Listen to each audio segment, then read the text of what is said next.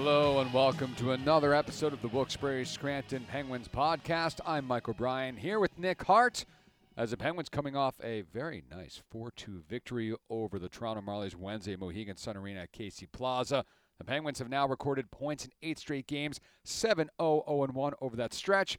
They're number one in the Atlantic Division, number one in the Eastern Conference, and Wednesday's win was a game that didn't look good early, Nick, but from there on, it was a s- almost subtle in the way it went down. It wasn't flashy, but you look back at that game and you thought that was a really nice win against a really good team in the Eastern Conference. And Wilkes-Barre Scranton, when it was all said and done, did it kind of decisively.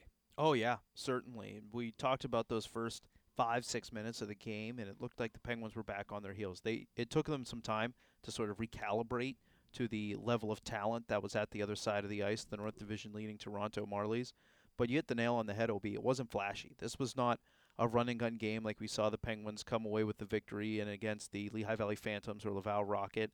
This was a well played hockey game, and the Penguins, as time went on throughout the game, started to completely outpossess the Toronto Marlies, completely outscoring chance the Toronto Marlies, win their board battles, force turnovers time and time again, and even though it didn't result in two on ones and breakaway after breakaway, things like that, bar down, power play one timers.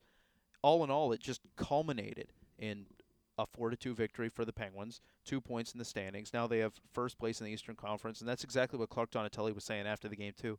No, it wasn't that full 60 minute effort that we've been chasing for a while, but he. I mean, every team does. I mean, you want every team to play 60 minutes perfectly every game. Yeah. But and then a- that's that said- elusive. Right, and then Clark Donatelli said, "Yeah, even though we didn't get that, what we got was probably our best game of the season," and he said that without hesitation. And I wouldn't disagree either. Yeah, And the stat that stands out outside the 4-2 victory is that 17 to 4 shot advantage in the second period. Mm-hmm. Granted, Toronto had some opportunities that they sent wide of the net, but I go back to what we talked about in the pregame on Wednesday. This is the first time we've seen the defensive core for Wilkes-Barre Scranton pretty much as we expected. The lone exception being Frank Corrado, who's still up in the NHL with the Pittsburgh Penguins. But you have all that size. Chris Summers, who will be our guest later, mm-hmm. is the dwarf amongst the t- uh, the, the blue line core at 6'2". Otherwise, you have Kevin Czuczman, 6'3", Andrey Pedan, 6'5", who am I missing? Oh, Zach Trotman, who's mm-hmm. six three. Mm-hmm. Jarred Tinordi, six six. Lukas Bengtsson, he's the small guy. He's Yeah, five- he's- he- he's the he- water he's, bug. He's five ten, but all that size and ability. They're not just tall, slow, lumbering defensemen. These guys can move, and I think you could see what this unit can do. At least the potential in that one game. yeah, and they battle really hard down low. One thing I think that goes unnoticed about this defense core is they don't let a lot of passes through along the goal line. Not a lot of passes get out from behind the net to the front, and not a lot of passes move laterally from the the end boards to the front of the net. That area, it's a no-fly zone. They shut it down, and that's not just the big guys. That goes for Lukas Bengtsson too. He does a really good job at shutting down those passes down low. Every single one of those guys is really good at that. They can move the puck. They can skate. We've seen Jarred Tinordi lay some heavy hits. Kevin Spinozzi, who was not in the lineup against the Toronto Marlies, he'd laid some big hits. This defense core is really well rounded in the sense that there's not too many flaws in their game. And now that we've seen Andrey Pedan blossom offensively with a two point effort against the Toronto Marlies, yeah, they're proving even more that what they they're capable of. the series that stands out for me is Jarred Tinordi on that five on 3 mm-hmm. penalty kill, blocking three shots. Yes. It's nothing that's going to show up on paper, but it is something that you and I saw during the game, and obviously you talked about during the broadcast.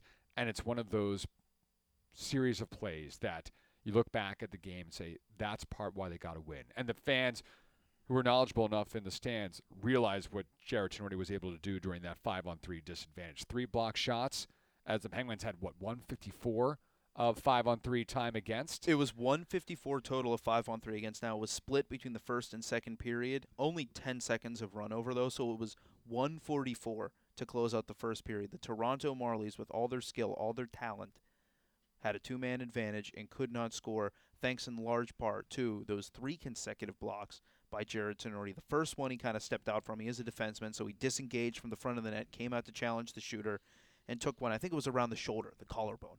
And I saw it happen out in my brain. I'm going, "Ooh, that one, that one must have stung. That's gonna stink right there." But then Toronto worked the puck right back to that same spot, and what happened? Tinordi came out again, absolutely zero hesitation, blocked it. And then a couple plays later, it comes back over to that side. Jarred Tinordi blocks another one off of his foot and then stayed on the ice. He didn't go hobbling back to the bench like, oh, get me off. He stayed on for the rest of the 5 on 3 penalty kill. It was one of those plays that made you not jump out of your seat like an overtime game winner or something like that, but just – jump up, give a huge fist pump. You almost want to mob him on the bench. You could see Ryan Haggerty jumped up to his feet and was slapping his stick on the boards with every single block that Tinordi was making. And this is a guy who is very new to the Penguins lineup, signed this summer, but had an injury in the preseason. This was only his second game with the Penguins, and he's proving to the coaching staff why he's so valuable with sequences like that. It should be fun to watch, and hopefully everyone stays healthy in Pittsburgh and Wilkes-Barre Scranton, and we can see this group continue to grow and develop it's a storyline now that I want to bring up that I wanted to talk about on Wednesday. We really didn't get the opportunity mm-hmm. during the game because so much was going on. But I want to bring up Casey DeSmith mm-hmm. because he had that wild week where he gets called up to the Pittsburgh Penguins, makes his NHL debut under admittedly not the best circumstances. Comes back down to Wilkes-Barre Scranton. Tristan Jarry goes up. So de facto number one goaltender, absolutely for the Wilkes-Barre Scranton Penguins right now. How did goaltenders – react to what happened to them over the last week or so? How do they react when they don't have someone constantly pushing them? When they assume that number one role all by themselves? I think we've seen some evidence before, but Casey DeSmith seems to be taking this horse by the reins and steering it where he wants to go. Yeah, exactly. And it is a different scenario whenever you know that you are the number one guy. Um, it's a different mentality than uh, if you're going in in a 1A, 1B situation or even – you know that you're going to be the backup to somebody else. You're in a different headspace, and you might be sitting at home thinking like, "Oh, well, you should be prepared to play at any time and do your best." Well, yeah, of course they are, but you know, it's just a different mentality. It's the same reason why you know the best closer in baseball doesn't get signed by another team and suddenly become a starter. It's a completely different headspace. It's right. it's it's different. So whenever you go into a secure number one role, that's what Casey DeSmith is with Tristan Jarry coming up and him coming back down. Um, I can see why people would wonder, okay, how's he going to handle this challenge being the guy? But we've seen him do it before. Right, In exactly. Fact, well, that's, that's where you realize, uh, wait, it's not the first time he's been here. The past two Calder Cup playoffs, Tristan Jarry started two years ago up in the NHL. Casey DeSmith was on a PTO, but it was his net. It was his net, and he never surrendered it. He was so good. He set the franchise record for saves in a playoff game during those playoffs. Then the next year, once again, Tristan Jarry gets called up, and Casey DeSmith has to be the number one guy for the Wilkes-Barre Scranton Penguins in the playoffs. So at first you go, okay, well, how's Casey going to handle this new challenge being the defined number one goalie? Then you realize, like, oh yeah, he's done this a couple times. In fact, when hockey, the hockey being played is at its most important, and he's done more than adequately. So I guess we shouldn't be surprised that he's doing so well. He had a really good game against the Marlies. Only 22 saves, only 24 shots faced. Um, but a great contest, especially when you think back to those first six minutes when Toronto was absolutely peppering the Penguins. They were lucky to escape only down 1 0. Yeah, you forget that it was 1 nothing early, and it could have been a lot worse for the Penguins mm-hmm. if not for Casey DeSmith. So the Penguins start off the week with a win.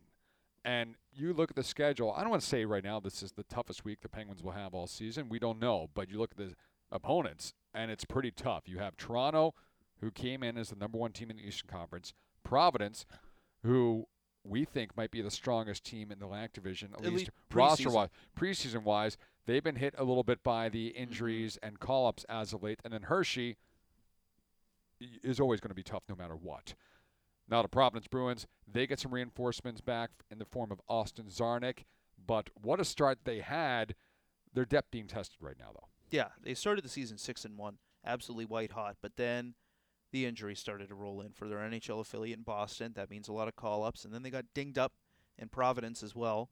So that took some bodies out of their lineup, and that's going to be taxing on any team, especially a team that's playing in the Atlantic Division because every team is so good. So they haven't been playing at the same pace that they were at the start of the year when they were six and one, but they're still a good team. And now they get a great player back in Austin Czarnik, who had 10 points in his first five games in the American Hockey League this season. So Providence will still be a challenge for the Wilkes-Barre Scranton Penguins, but given the fact that they are a little depleted, um, these might be valuable two points that the Penguins might want to take advantage of now because they might not come as easily against Providence later in the year. Yeah, they're a pretty good road team right now too, at three and one, but they're outscoring opponents sixteen to six. They had a weird weekend last weekend where they were shut out on Friday, shut, Shut out. had a shutout Yeah. on Saturday, and were shut out again on. Excuse me. They were shut out on Friday, Right. had a shutout on Saturday, and then Correct. shut out again on Sunday. I believe So- they were shut out both those times by Bridgeport as well. Right. Yeah. They've had a little resurgence too, despite a AM loss on Wednesday to Lehigh Hmm. Valley. But we'll get into them the next time we face off against Bridgeport. So you're looking at guys like Austin Czarnik, Kenny Agostino, last year's MVP and leading scorer, now with the Providence Bruins. Zane McIntyre back down, of course. He was the man of the match in Game 5 of last year's Atlantic Division semifinal, making 50 saves as the Providence Bruins won 2 to 1 and moved on to the second round of the Calder Cup playoffs. So a- rematch, in theory, of last year's first round series between the Penguins and Bruins. Do you think any of that carries over? Um, no, All right. no. Like eh, eh, maybe a guy like Zane McIntyre remembers what he does, and whenever he steps on the ice at Mohegan Center Arena at Casey Plaza, you get a little bit of good mojo flowing. But he doesn't start the game with the 50 saves he Right. made in the playoffs. Like all it can do is put you in a comfortable mental state. Well, what happens if one goes off of one of the Penguins' boots? You know, just a funny bouncer off of a defenseman and in in the first period. You know, uh, it's it's a complete reset button. And a lot of those guys that played for Providence in that playoff series are up with Boston right now too. Sure. I think it's uh, just a brand new season, brand new series. If anything, I think the Penguins might be motivated to get some revenge on Zane McIntyre more than Zane McIntyre would be confident that he's going to put up 50 saves again on the Penguins. That is a fair point. Let's look at the Hershey Bears. And after winning just one game in their first seven contests, they've turned it around. Uh, Not unexpected for the Hershey Bears as they pick up a, a nice win on Wednesday. They defeated the Wilkes-Barre Scranton Penguins in the shootout on Sunday here at Mohegan Sun Arena Casey Plaza. So you, you knew Hershey was not going to be down in the dumps for too, too long. And it seems like they are clearly on an upward trend. Yeah, clearly. What they lost five of their first six right out Six, of the gate. six of their first seven. Jeez, even worse than I thought. One five zero and one, I think, to begin things. hmm that sounds right. And but now they're winning a lot more than they're losing. Sure. Yeah, uh, they've they've stepped it back up. One of those wins coming against the Wilkes-Barre Scranton Penguins, and frankly, the game they lost to Wilkes-Barre Scranton, Hershey played extremely well. They just lost Right. by one goal in the third period. So we know that the Penguins and Bears have already put together two great one-goal contests. One decided late in the third, the other decided in a shootout. They've been fun. They've lived up to the hype of the rivalry. But now this is the first time we'll see it take place down at Giant Center. And even though Hershey has been winning a lot more lately, they're still chasing in the standings just by virtue of how good the Atlantic Division is. So you know they consider these points very, very valuable, trying to get themselves back into the thick of it as early in the season as they can. This is the first of five straight games down at Giant Center. Three of those on Sunday. Neither team plays Friday night. The Bears are at home on Saturday. Wilkes-Barre Scranton home against Providence. There's a surprising dearth of Friday night hockey in the American Hockey really League this is, week. right? I noticed that. Like it's not like there's no games, but there's only like six or seven games on Friday night. When's the last time that happened? Why do you think? Today's, is today Veterans Day? Today's Veterans Day observed. Met- Veterans Day observed. Veterans Day is technically Tomorrow. Saturday Saturday. when they 11th. play the Providence Bruins. I have no idea. I mean, you look at our schedule, and there's one, two, three, four, five open Saturdays. I feel like that's unheard of. Oh, that's unprecedented. I couldn't believe it when the schedule came out this year and we were, you know, plugging it into the the website and the press releases and things like that. Just like, my goodness, we have all these Saturdays off. We think it was crazy last week having a Saturday off. We think it's weird this week having a Friday off. What are we going to do next week? Penguins travel to Binghamton to play the Devils on Friday. No game Saturday or Sunday. OB, I'm going to be couching so hard on Saturday. All right, let's talk about this. Let's step away from the hockey for a brief moment. You have Saturday and Sunday off. oh my goodness. I don't know what to do with myself. You know exactly what to do with yourself because you've been lamenting the fact that you've not been able to catch up on so much of your TV. Yeah. So, what are you getting into first? Okay, well, let's rewind a little bit. Back with our podcast with Zach Aston Reese, we talked about three things you couldn't go the week without doing, Right. and one of my things was catch up on my shows. Right. You've gone There- a lot of weeks without doing The- that. not a lot of weeks total, but there have been some weeks sprinkled in where I haven't watched anything, and it's driving me nuts. And now I'm super backlogged, and probably next weekend, next Saturday, Sunday, I'll be watching a lot of football on Sunday, um, but then sprinkled in there, especially Saturday, I'm gonna wake up, post up on the couch, just feed myself bag after bag of popcorn, trying to finally finish *Halt and Catch Fire* season series finale. I got like two episodes left. *Orphan Black* series finale. I got like two episodes left. *Rick and Morty*. Uh, South Park, I need to catch up on. Mr. Robot started. I need to get on that. You need to get on that. I know it was. I'm up to date on that, and this season, I think, has been awesome. I'm not sure how much my opinion me- means, but I'm a big fan of the season. I've I've been a big fan of Mr. Robot um, since I can't remember who recommended it to me. It was someone who I was like, oh, that's interesting. That you well, like you this sh-" recommended it to me. I was intrigued, but you were the one who says. Yeah, so he says, he says, go watch it. So you said, go Yeah, watch it. because and, it's and it's I'm like glad you did. weirdly placed on USA Network. Like it doesn't really fit the mold of USA Network shows. Yes. It's it's a lot darker than most USA Network shows. So the person who recommended it to me, I can't believe I can't give him the shout out. But they were like, "Oh, watch this. It's on USA." I'm like, why can't "You you, don't seem why like can't some- you give him the shout out? "No, because I can't remember who it is." Oh, okay. That's what I mean. All right. And I was like, "Oh, that's interesting. You like that show on USA?" Because I didn't know what it was. And then I watched like two episodes. I was like, "Oh, I understand why you like this. I like this, and I've been along for the ride ever since." By the way, when did cursing become like a real thing on prime time, like network TV? technically on cable, uh, you're allowed to do whatever you want. Like as long as you're not like the CBS, NBC, like anything that you pay for extra. It, I know people think of that as like, oh, the HBOs and Showtimes, but no, technically like You're paying for this. FX, USA, TBS, th- those are extra. Those are bonuses. It was just kind of like a common courtesy that they didn't, but now that everyone's more edgy and stuff like that, that they just throw them out there. Because I remember first season, tell me if I'm wrong, Mr. Robot, they used to bleep out. They'd had the bad words, but they bleeped them out. Yeah, and then you would just get it on the DVD or watch it online.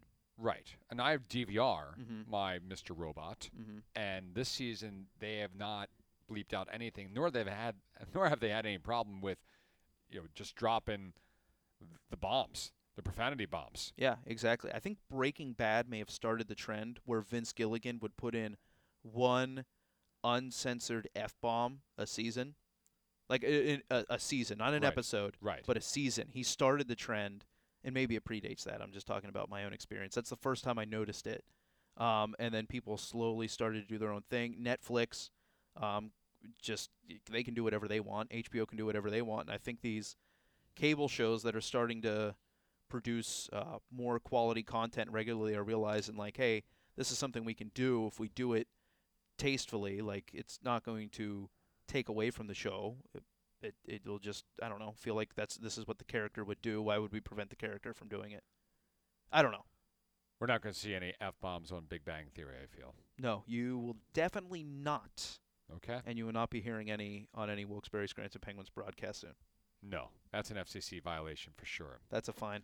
That's a fine and and a firm slap on the back of the hand, a slap on the wrist, depending on your accuracy. Anyway, we're going to step aside here on the Wilkes-Barre Scranton Penguins podcast. Don't forget, two games this week, one at home, Saturday against the Providence Bruins, and Sunday against the Hershey Bears down at Giant Center. We'll get into more details later in the podcast. But when we return, we'll sit down with Penguins defenseman Chris Summers to talk about that game on Wednesday and the great defensive core that seems to be forming here for the Penguins. That more, so stick around.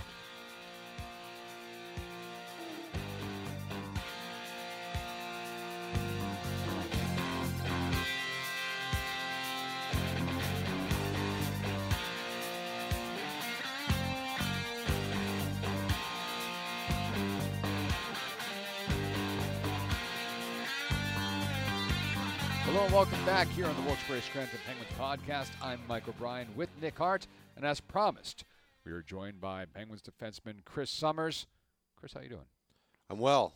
Are you? I'm well. Yes, I am. My three girls at home, not so much. They're uh, they got a touch of the flu right now. So Did they get the flu shot? Do you do flu no, shots? we don't do the flu shot. Well, I'm not really sure what if it's the flu or if it's just a cold. Uh, one's one's throwing up. The other's got a fever. Another one's got sore throat. The other one's achy.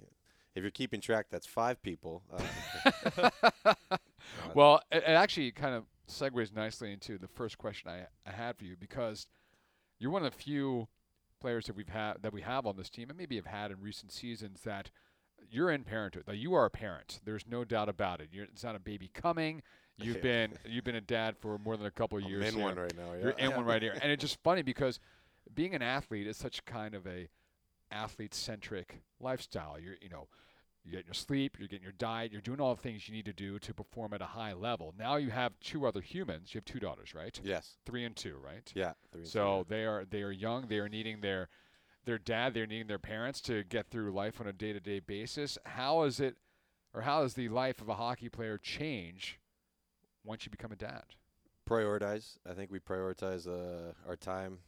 Uh, try to be more efficient with it. uh, my wife, fortunately, we're we're able to, to have her stay at home with the kids all day. Um, she loves it. She is an incredible mom, um, and I honestly couldn't have asked for, for a better mother of, of my two children. Um, I need her to listen to this because it's gonna be What's what's your me some name? points. Holly. Holly. Holly, yeah, yeah. Um, but you know what? It's it- it's different. I mean, it's funny, and especially in the AHL, it's a lot of younger players. So you listen to these guys talk about their days, and they talk about, you know, oh, what are we gonna do today? Ah, man, I got a busy day. I gotta go grocery shopping. It's like, oh my god, yeah, that's got to be real tough, man. But uh, but it's one of those things. Like you think back, and you're like, you know, what did we do before kids? And it's hard to remember, but you know what? I love every second of it. It's it's an escape from hockey. It's a way to come home, and you know, it's a different job entirely. So you know, we have fun, and especially our oldest, she's getting to the age where she's really starting to figure stuff out. Um, you know, we're really trying Is to that good? install. Yeah, yeah, I think it's good, but you know, we're really trying to install some, um, you know, some some life skills for her, some, you know, common courtesies, pleases, and thank yous, and and just, you know, the biggest thing we've ever learned is routine is everything, and, and you see that with athletes, you see that with players, and you know, guys get stuck in a routine. It's the same with kids. They need that routine, and they need to know a little bit of what they can expect on a daily basis. Well, I just heard a funny story and apologize for eavesdropping, but I can't not bring this up on the air. But it sounds like your eldest has discovered Snapchat oh, filters. Oh, yeah. That's got to be blowing up the data plan. Uh, the data is not the problem. Okay. The problem is some of these filters that Snapchat's putting on. They're not exactly G-rated. Oh yeah. The little, the new one, we were laughing. My wife and I were kind of laughing last night because she has no idea. Right. It's you know the poop one. It's got you know The the, poop- the poop emoji. Right. The of little- course. A classic. standard. Yeah, a staple emoji, right? well, Snapchat decided they were going to do a rainbow one. Well, my daughter sees the rainbow and, And she gets excited, Right. Because she likes the colors, and we had it. We're we were going through it, and she thinks they're funny because it changes her face. And she goes, "Daddy, Daddy, go back! You gotta go back. I want to do the I want to do the rainbow ice cream one." I'm like, "Oh my gosh, that's not ice cream." the So- chocolate ice cream. Yeah, not the so- cho- the rainbow chocolate. It's, Yeah. it's rainbow sherbet or Yeah. yogurt Oh, for that's- sure. Bless That's her great. heart. Bless her heart because you know she's so innocent. Bless her heart. I guess we that's a good thing though, in a way, that she that she couldn't put two and two together and thought it was ice cream. So does that make it harmless? yeah, I think so. Yeah. we'll leave it at that. yeah. So Oh, that's great. Three and two, so they're mobile. They are they are Oh. active all the time, and Yeah. you know, I uh, you know what's funny is I was just telling I was telling TK Kostopoulos I was saying you know what's funny is like my wife and I have been catching ourselves lately doing the oh my gosh I sound just like my dad or oh my gosh I sound just like my mom the stuff we tell our kids Right. so it's it's funny how you know deeply those those oh yeah. core values are ingrained and into our Can I our ask? Can. I ask where you met Holly? we met uh, my senior year of high school so we've been together for Oh wow. 12 years now we've been married for five um, but yeah we've been together for a So you while got so you're 29, right? 29 yeah. You got married tw- so 24, Yep. Yeah. and kids a few years later. Yeah. Real quick, just that natural progression again. Yeah. Well, I mean 12, 12 years in a row. I mean that's I mean you're going th- you're going through the steps in a timely manner. yeah. So it, she's she comes from a big family. I come from a little bit of smaller families, but uh, yeah, it's fun. I mean, it, it's I guess it's a progression of life. It's one step at a time, and you know, every year brings its new set of challenges, but also its new set of rewards. Um, and with the kids, I mean, it's it's tough because we we both grew up. We had it. So we had the same house. We had the same friends. We had the same, you know, we knew what to expect. But with this lifestyle, it's tough because we're, you know, I could be traded tomorrow, and then the, the kids got to uproot themselves from the house that we've we've we've kind of dug our roots to, uh, in here in, in Wilkes, and and now we're starting to get a feel for it. But you know what? eh, We we realize it's not forever. Um, you know, we're going to enjoy it while we can. And if nothing else, you know what? The girls have an incredible life experience of uh, you know living in different states, different cities, and and meeting a whole lot of different people. A lot of experiences to draw from. And in that case, let me ask you, how has your time in Wilkes-Barre been? Oh, it's been great. It's been great. Um, the fans are outstanding. Um, the teams, I mean, the team's incredible. This is probably the best team I've ever played for, ever even been a part of. Wow. Um, so that I mean that makes a big difference. And you've got a group of guys that have that have you know a lot of these guys have all played in the NHL. A lot of these guys are drawing on experiences um, from their careers, but at the same time we're still a young team, Mm-hmm. and that's exciting. So. Um, to have that, I think, uh, support system, and then be able to, to live in. We, we actually live out in Dallas, which is it's been been great. Yeah. everyone. I mean, You got a good crew out there, right? Yeah, we got a good crew out there. Really, really nice people. I mean, we go to the grocery store there. I mean, it's it's tough not to have four people come up to you and just say, you know, is there anything I can help you with? I mean, so that makes a big difference. It goes a long way with us. And you know, there's there's good restaurants out there, and you know, it's everything we need. I guess all my wife really cares about is there a Target close by. So she found that a few times, but yeah, it's it's been great so far. So is Michigan home in the off season? then? Michigan, yeah, Michigan's home in the off season. We live out in Grand Rapids. Beautiful, beautiful town. We'll have a chance to see those guys coming up um, later in the season. Yeah, and then- March. Yeah, and then we'll make our way out there. Unfortunately, I won't be able to go to my house because we rent. One of the players there actually lives in our house. Oh, so- come on! All Really? right, Yeah. So Well, you could you could uh, kick him out, I guess, as the landlord, right? Yeah, we're gonna hey, need you to get out of here for uh, for a day or two. So that's that's hilarious. So I want to ask you because you mentioned it.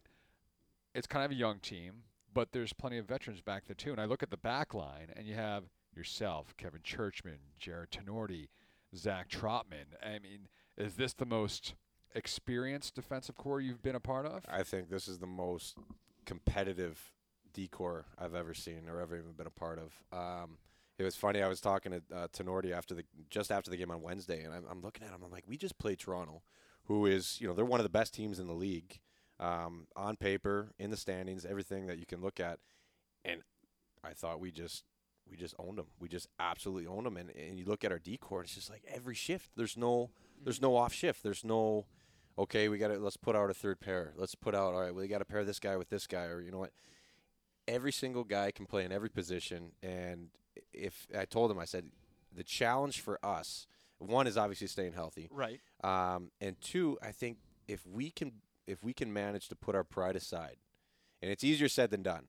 If we can put our pride aside and and maintain that level of competitiveness, but at the same time still all working towards that same goal of you know making the playoffs and then making a deep run into the playoffs, you know we should have no problem. Yeah, because like you were saying, just how deep and competitive these the whole team is, but specifically the decor, like a third pair on this team is different than a third pair on a lot of other teams. So you can't just be like, "Oh, I'm on the third pair." It's like, no, we're we're just attacking in waves, like dogs on raw meat. You know what exactly? And then you look at the guys that we don't even have playing, like Prowser. I mean, he played. It was mm-hmm. his first year last year. He played sixty, 60 games, 56 60, yes, games. Yeah. 56. and, and he's a guy. He, he could be, be playing on any AHL team. He could be playing on this team and have an impact.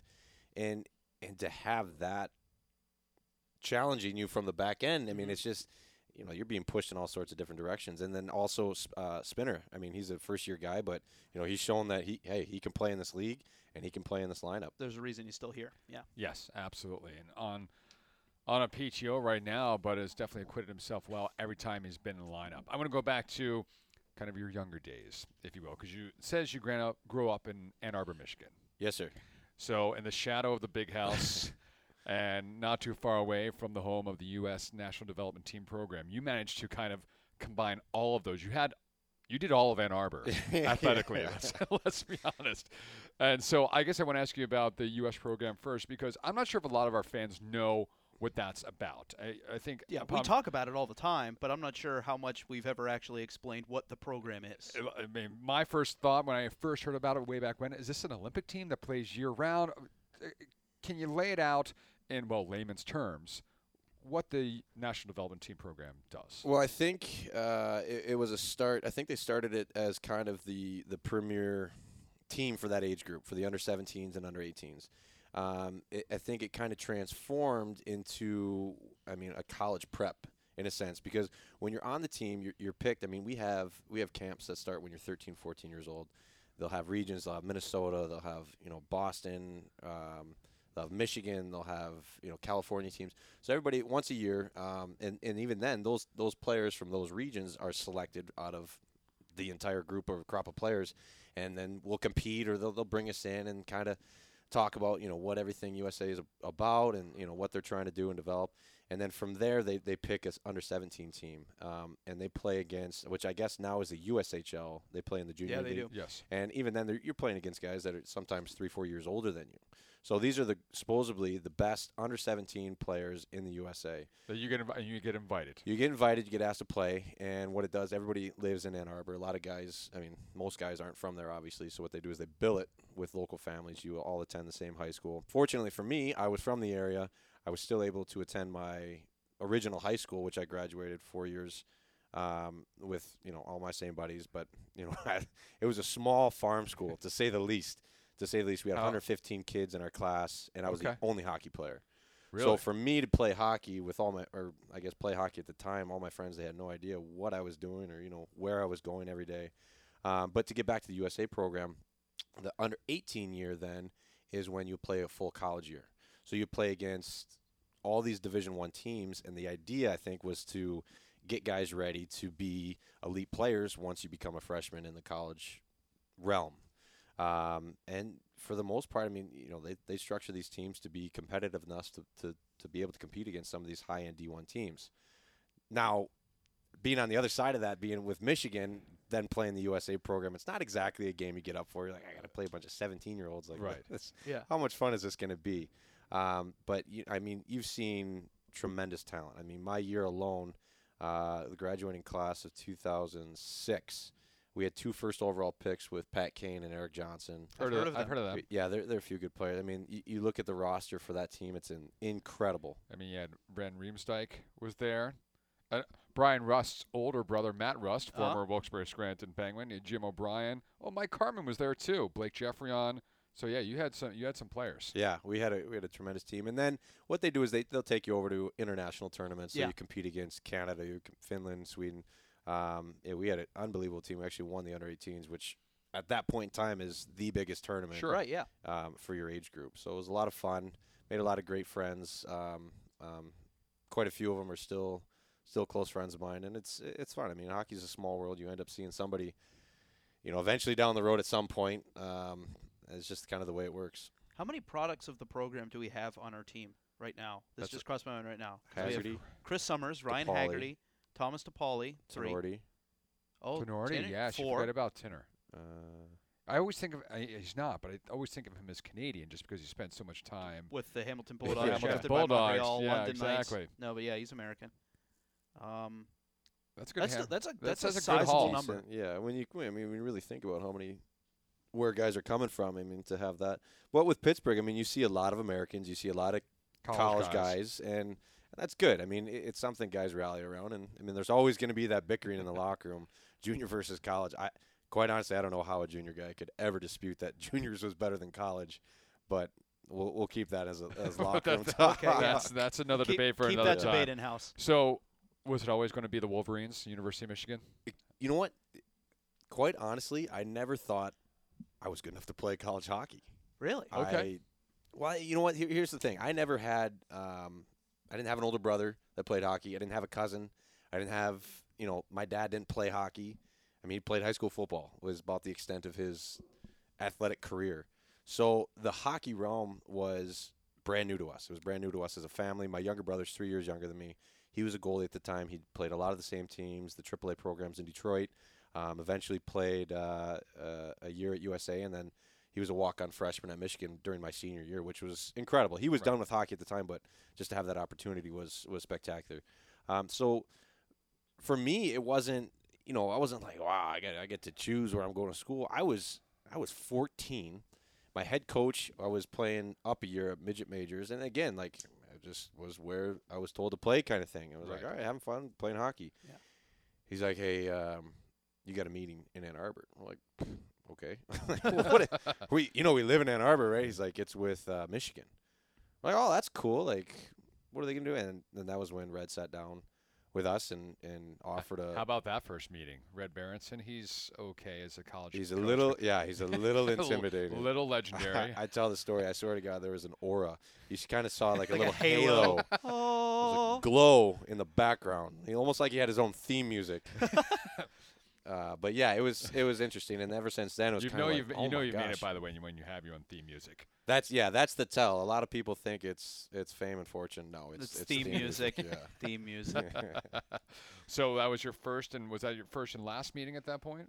Uh, pretty much. Um, yeah. I mean, I, I, I sure wasn't going to Michigan State. I'll tell you that. Oh, yeah. uh, no, but it, you know, if that was the opportunity, then I, you know, 100% would have jumped on it. To be Right. able to play Division One anything Right. is tremendous enough. But um, you know, I was I grew up a Michigan fan. I grew up 10 miles from from Yost Ice Arena, um, so it was it was an obvious transition. Um, but it was you know it was a tremendous honor to be able to play for for Maize and Blue. What was it like the first time you stepped onto the ice at Yost for your Oh, first game? I, blacked out. I have no idea. really? Yeah. Just so I overwhelming. just I, I just remember going out for warm ups and skating as fast as I can. I, I don't think I ever stopped skating as fast as I can. This is so much fun. What about your first game at the Big House? Eh, bi- you know what? The big house is cool. I'm not a huge college football fan. I, I Okay. cheer for them.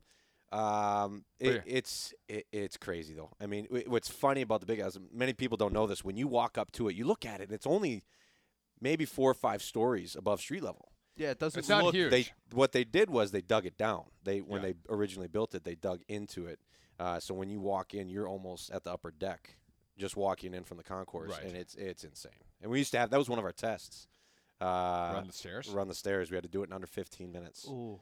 Oh. Not fun. No, no, no, No. not not fun. No, no, It was usually doesn't like sound six fun. in the morning I'm, too. I'm glad that you did that and not so much me. Yeah. I ran the stairs once at whatever the Princeton football field was, um, and or is, and probably less stairs. I'm going to say less stairs. stairs. I feel like Princeton isn't filling the same amount of seats as Michigan football. I think I I don't dispute that claim. I'm pretty sure you are right. Yeah. I'm pretty sure Princeton has less capacity than University of Michigan. Michigan's intimidating though because I'm there.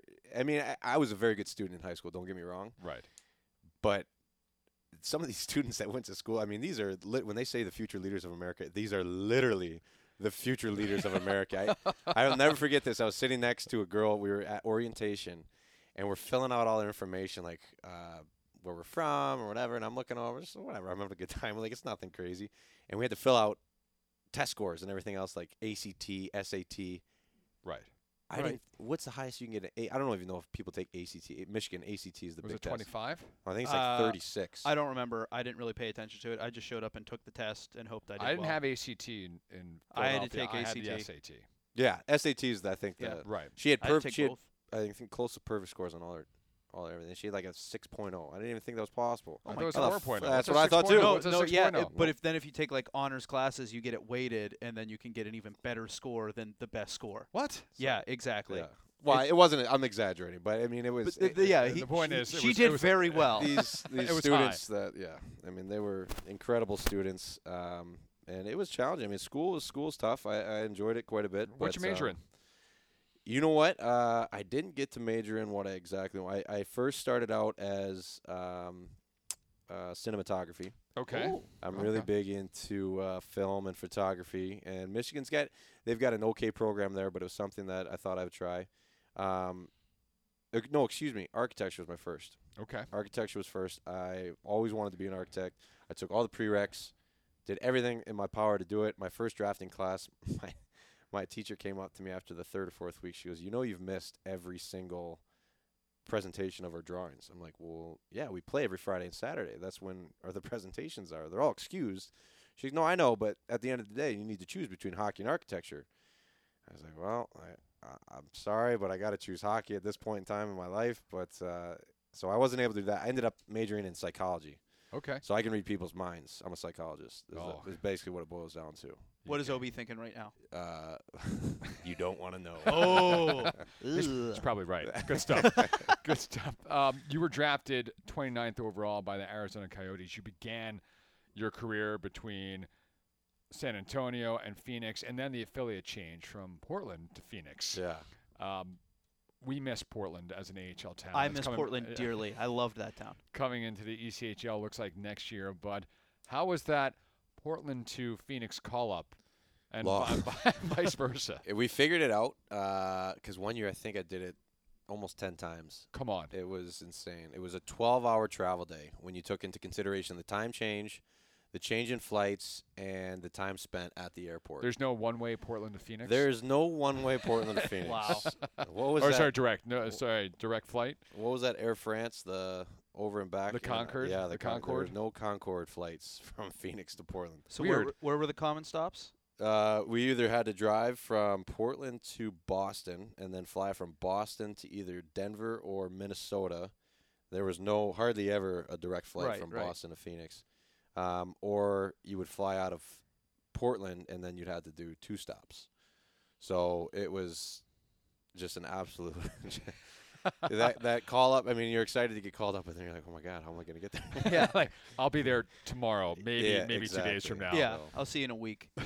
Thanks for the call up. How'd you like Portland though? Loved Portland. Yeah. absolutely Great. loved Portland. We we kind of did it. Uh, we were there for about two and a half years, and we were downtown. We were Old Orchard Beach. We were kind of uptown. I mean, we we lived in a few different spots and loved every second of it. Awesome town. If, and if you love restaurants, I haven't. and I, I, do. I And haven't been to a city. too, Nick. Yes. I haven't Oh. been to a city that has had better. I mean, you can make the argument. Obviously, like New York City is going to. Yeah, you've it, been, you've but been. But You've you have so many more options. It's, like the yeah. the good food per capita in Portland. It's is going insane. from a diner to Cheesecake Factory. yeah. Did you ever seen the Cheesecake Factory menu? yeah, yeah, yeah. Oh, It's, It's a gigantic. novel. Yeah. So I mean, that's the thing. Like Portland, every every single restaurant was just a small kitchen, right. and it's just the. I mean, there's so much passion behind every meal that you would order that you, you just. Where do we Where do we it. go? That one time was it three three three? Oh, I it was three. It was three digits. There was three digits. We did a team meal there one time, and it was It was delicious. Insane. yeah, The uh, lobby mat. close to the rink, right? Yeah. Yeah, Yeah. that's really good. Good spot. So, how was your Hartford, New York experience after a little bit of a trade there from Yeah, Arizona Different. to New York? different. Uh, it was two uh, different realms, I guess. It was going from a team where when I was with Phoenix, they were owned by the NHL, they were bankrupt, Right. to New York, where I mean, there's there's no budget. It's just so it, they both both organizations treated their players tremendous. I mean, it was it was awesome, but just the resources that I think New York had, and then would eventually just trickle down to to Hartford was incredible. Um, and you see that a lot of it here. I think that it's it's become uh, the way to play. I think there's so much science behind the game now that you see a lot more teams starting to do a lot of the small things with nutrition and um, you know different. I guess anything to have an edge on the the competition is what is what they're going to do. It But seems like it, to have picked up a lot in the last, uh, say, even five years. Oh, yeah. Just the, the exponential growth of you know, the science of hockey now. It's just it's blown up. Oh, I yeah. think so. There's well, it's because one because of things like resources. Teams have more resources now. It's not just the Toronto Maple Leafs and New York Rangers, but there's so many people learning new things and then being uh, attentive to those details. Um, there used to be a mentality where it would just be like, okay, this is how you do things, and that's how it was done. Right. Um, but then people run those tests, learn more about what the body needs to do, learn more about how players learn, how players can absorb information, and slowly but surely, everyone started picking up on it. And It seems like every week there's a new. Uh, Where, where's the sci- technology where's the new- science behind broadcasting? What's the nutrition and Lots diet we need? oh, Lots the diet. lots of Yeah, I was gonna say. There we go. coffee. Coffee and sugar, done. I'm on it. I've been on it for years. Yeah, that's that's the broadcast nutrition right there. Thank you very much. Mm, coffee. Little different. Um, Madison Square Garden. Did you have that moment on the ice where uh, you looked up and said, "Hey, I'm at MSG"? I had that uh, two years prior. It was my first game. I was with Phoenix at the time, and, and we played in MSG, and it was kind of like, holy crap.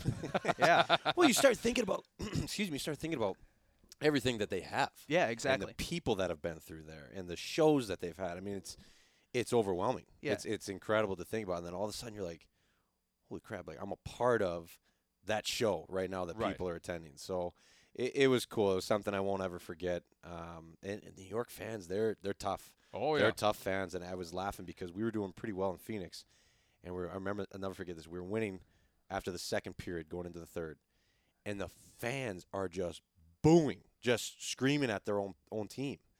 I'm like, where the heck are we? Like, I've never seen this before. Just ruthless. Yeah. Welcome to New York. Yeah. Welcome to New York. exactly right. So, I want to also ask you a little bit about. Um, actually, no. Hold on. I forget where I want to go. We're pausing this real quick. So normally we have some pre-made segments for the podcast. One is called um, "Popping the Question," where our guest from last week leaves a blind question for this week's guest. Uh, unfortunately, Nick and I dropped the ball. I'll blame me. Okay.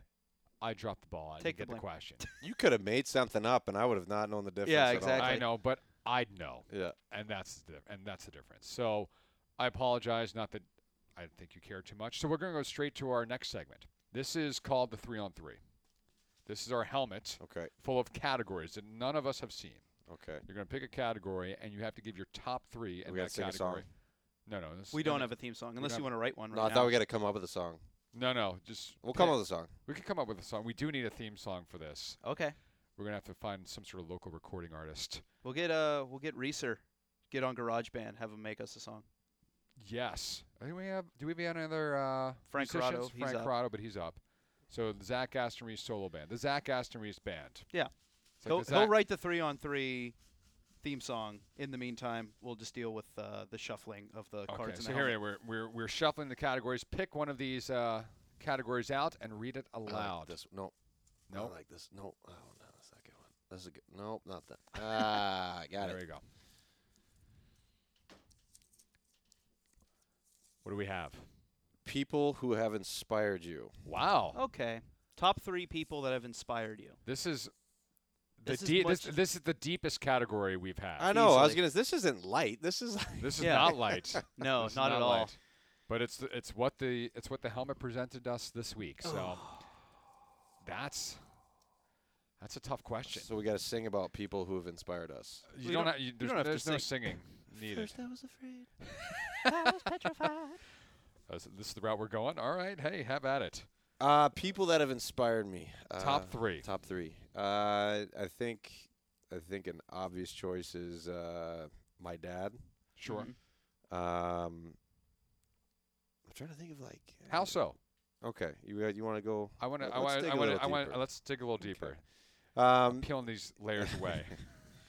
No, I just i- it's funny now. We talked about being a parent, um, and you know my kids. My oldest is only only three, but already we kind of see that the sacrifice that with with your own time, with your own money, with with so many different things that that uh, you know you give up as a parent once you have kids, and and thinking back of all the times we spent at the rinks, all the trips to Toronto, all the trips to Chicago, all the trips to you know Boston to play hockey, and the time that my parents gave up just to make those trips is astonishing.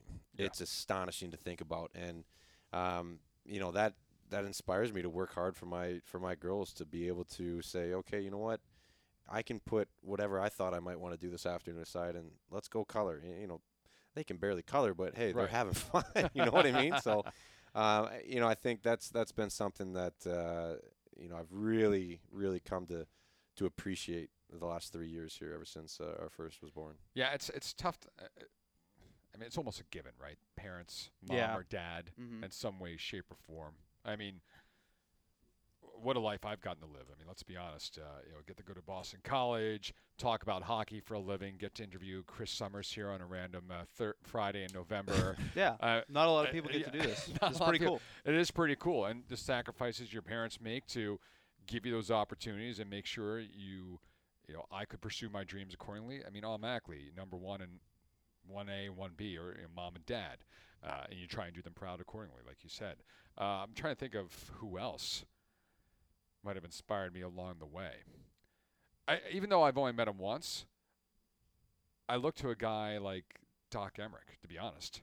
Of a- Okay. of a like guy- professional inspiration. professionally like professional inspiration to be able to do what he does as good as he does it Mhm. as consistently mean you can't listen to a game done by doc and not be like so excited about the game Like, Yeah. eh, that's what i hope to achieve someday and he does it y- y- you know it does it nationally for almost every game every Yeah. other game let's say so that's a guy i look to i'm like i would love to be doc emrick when i grow up I, w- I met him uh, for the first time probably three or four years ago. Yeah.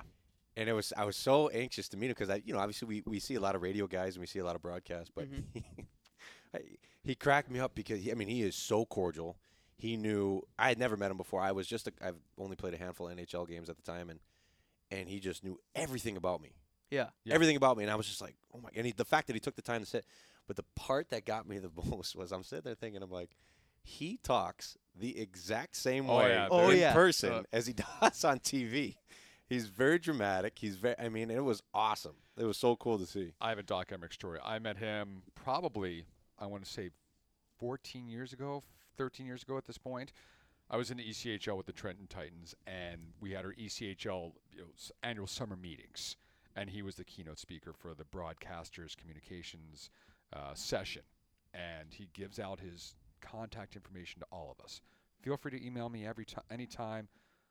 He was working for the Devils at the time. I was working for the Trenton Titans, also in New Jersey. Yeah. ECHL. ECHL. Um, hey, Mr. Emrick, this is Mike O'Brien. We met at the, the meetings. Can I take you to lunch, and pick your brain a little bit? He's like, re emails back. I can't do lunch, but I'm going to be in Cherry Hill for breakfast next week. Why don't you come on down and join me? No way. And I had breakfast with Doc Emrick and Yeah. just got to pick his brain. How many guys do that, Yeah. right? Yeah, exactly. So, yeah, so not only as a broadcaster, but probably I want to be a better person like him too. So that's another way I think I'm inspired because he's an awesome guy. I'm like, I should be a way better person than I am. but anyway, Nick, what do you got? You've been silent on this point. I have. I've been uh, thinking long and hard about it. I think uh, one of the ones that's got to be at the top of the list is, um, like you said, the parents are a slam dunk. My dad. I think it was one of those things where you know you didn't necessarily appreciate it when you were a kid. You never it- do, Yeah, right? but but as you get older, you start to realize, like you were saying, everything that your parents did for you and stuff like that. Um, I think I've had a, a great work ethic instilled upon me that I didn't realize at first. I think I learned that through playing hockey, um, and then also just uh, being around my parents sure. uh, you know, because one of those things is just something you take for granted. Um, so as I've grown up, I've started to kind of look up to my parents a lot more, especially my father. Um, and then I'd have to put two, and this is going to sound so lame. Like I'm, I'm kind of embarrassed. I'm going to say this. Say it out loud. Sidney Crosby. That's fair. I, I, I had the fortune of, uh, of working with Sid when I was in Pittsburgh. right, because you worked in, the- worked in the locker room. Yeah, for I worked in the locker room for, for a long time, and so I, I watched him as a player and was like, oh my god, when I was a young kid, I was like, this is a great player. I want to play just like him. I want to play like him. But then seeing him deal with uh, just people on a regular basis, reporters, like he always has time for everybody. He's never rude to anybody. You know, he's just he just the way he carries himself. So one, the way he works, the way he busts his butt all the time, the way he plays as a player, and then the way he just conducts himself as a human being. Um, I can't get enough of it. I think it's great. Agreed. And then my number three, this is the one I was kind of thinking about, and I'm gonna say it anyway. I was like, I shouldn't say this, but I'm gonna say it. Batman. All right. Batman inspires me, and I'm not afraid to say it. Bruce Wayne or Batman? Batman. okay. But br- yeah. Okay. But, but specifically, like, because when you're a kid growing up, all superheroes are cool, but there's like no difference between them. Just like what costumes they wear, you don't really care about anything else. right. when I saw Batman Begins, the first of the Chris Nolan trilogy, I was like, this is a great movie. And then I watched it again. I was like, Batman's the coolest. And then I watched it a third, fourth, fifth, twentieth time, and I'm like, this guy has a lot to say about how you should live your life, even if you're not beating up people in alleys. I want to be Batman, but without the scowl and deep voice. That's pretty good. That was pretty. That was pretty. Good. that was pretty good. You got a a second. Well, you got a second or third. I, you know what? I've been thinking about this ever since you guys went around. I know, right? It's tough.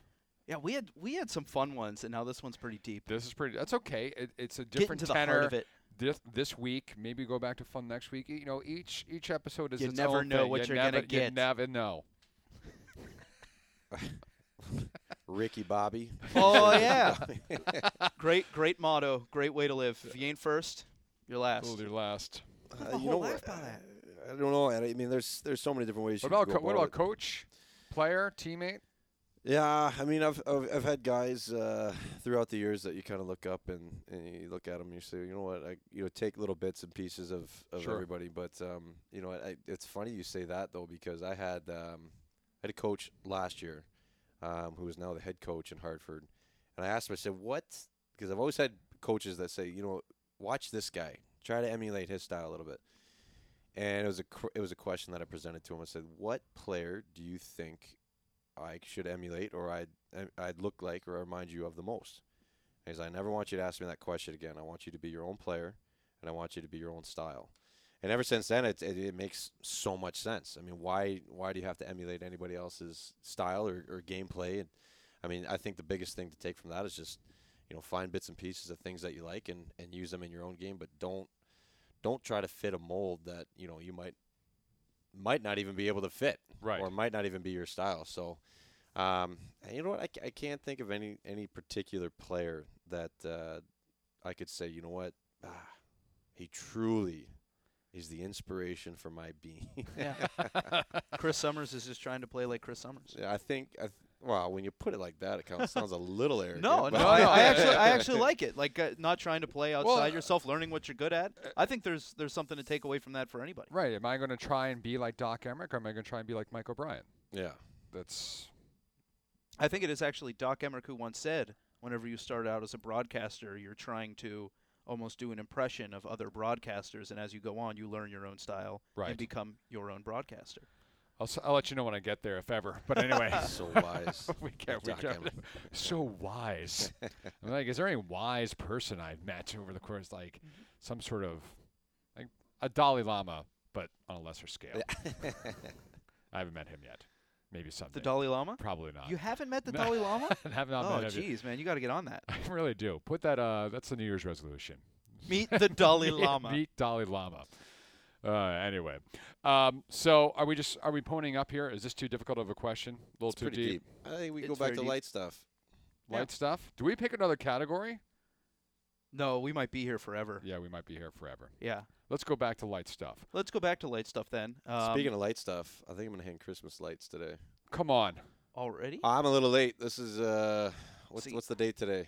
It's November. This is recording on It's November 10th. The tenth. Yeah, so Is yeah, that I'm about, late? I'm Yeah, about I feel two like weeks too thank- late. I feel like it's Thanksgiving. Hang lights. nope. No, for a lot of people, it's post Halloween. You take the not. Halloween decorations down, you put the Christmas ones up. Listen, what? I've already had Christmas music blaring. My wife is not thrilled. Uh, really? I will be honest. I listened to some Christmas music this morning. It's the most wonderful time of the year. I don't know why you wouldn't. I have. It is Yeah. the most. It's the most wonderful time of the year. It's less wonderful when it extends for two months. Well, here's the thing. Last year I hung lights, and I didn't take them down until April. I was I was probably two days away from my neighbors being like, "Hey, So we got together the meetings, Yeah. and we think the Listen, lights are a little bit the of a housing association had a meeting. Yeah. And uh, what would you? Uh, here's light stuff. Instead of looking forward, let's look back. What you dress up for for Halloween? That's not too far. you know away. what we did? Uh, normally, my wife and I we try to do something comical or light, but uh, this year we went a little ghoulish. We did. Um, she f- she We, we went heavy. We did people that inspired us. Yes. I went as my dad. Grew a mustache. Uh, we went. Uh, how do you know what? It's like a wind up. It was like a creepy wind up doll. Okay. So we had like the little uh, little wind up thing on our backs, but we um, we she wanted so bad to get like we had professional makeup done, oh, which okay. was was kind of fun. We went to like this place and this this lady did an incredible job, absolutely incredible job, and it was frightening. We scared the crap out of our girls when we came home. Really? Um, but it was fun. It was something we haven't done before. My favorite ever Halloween costume was two years ago when she was pregnant with our youngest. She went as kind of like a like a redneck, like just like a podunk good old boy. So she had this like really small wife beater on, and her belly was hanging out because she was about nine months Right. pregnant. And she just walked around with a brown paper bag over a Coca Cola can, so it looked like she had a beard. Right. And I went as like kind of her her deadbeat wife, I guess. But I had a beard at the time and a giant blonde wig. But perfect. it was yeah, it was fun. what about what? was- Did, what did the girls go as this year? This They year they were trick-or-treat? fairies. My Oh. mom, well, we grew up. My mom always made. She's a quilter, so she always made our Halloween costumes. Uh-huh. And when I say she makes, these are like movie quality Halloween costumes. goes all She she builds them to last. It's not just wear it once, throw it away. These are collector's items. But um, they went as fairies. They had a great time. A little chilly Halloween night for them trick or treating, but Sure. they did. Uh, they did a good time. What percentage of the of the kids' candy does mom and dad take? Ninety-five percent. Yeah, it was- It's like a it's like a tithe. I don't. Hold on. Wiki computer define tithe. T I T H E. Yeah, I'm gonna look that up real quick. Do you know what that is? No, I th- you didn't Really? make that up.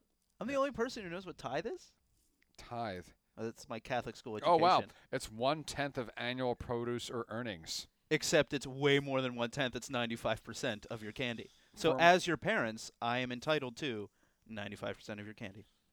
Wow. And do you eat it all, or you just take it away? Uh, we took it away. It's slowly dwindling. though. Yeah. yeah, it's not thrown away. We take it and then stow it Well, away, and every now and then you pick at it. Here's the thing: like they- they, they're not they're not dumb. They know where we put it.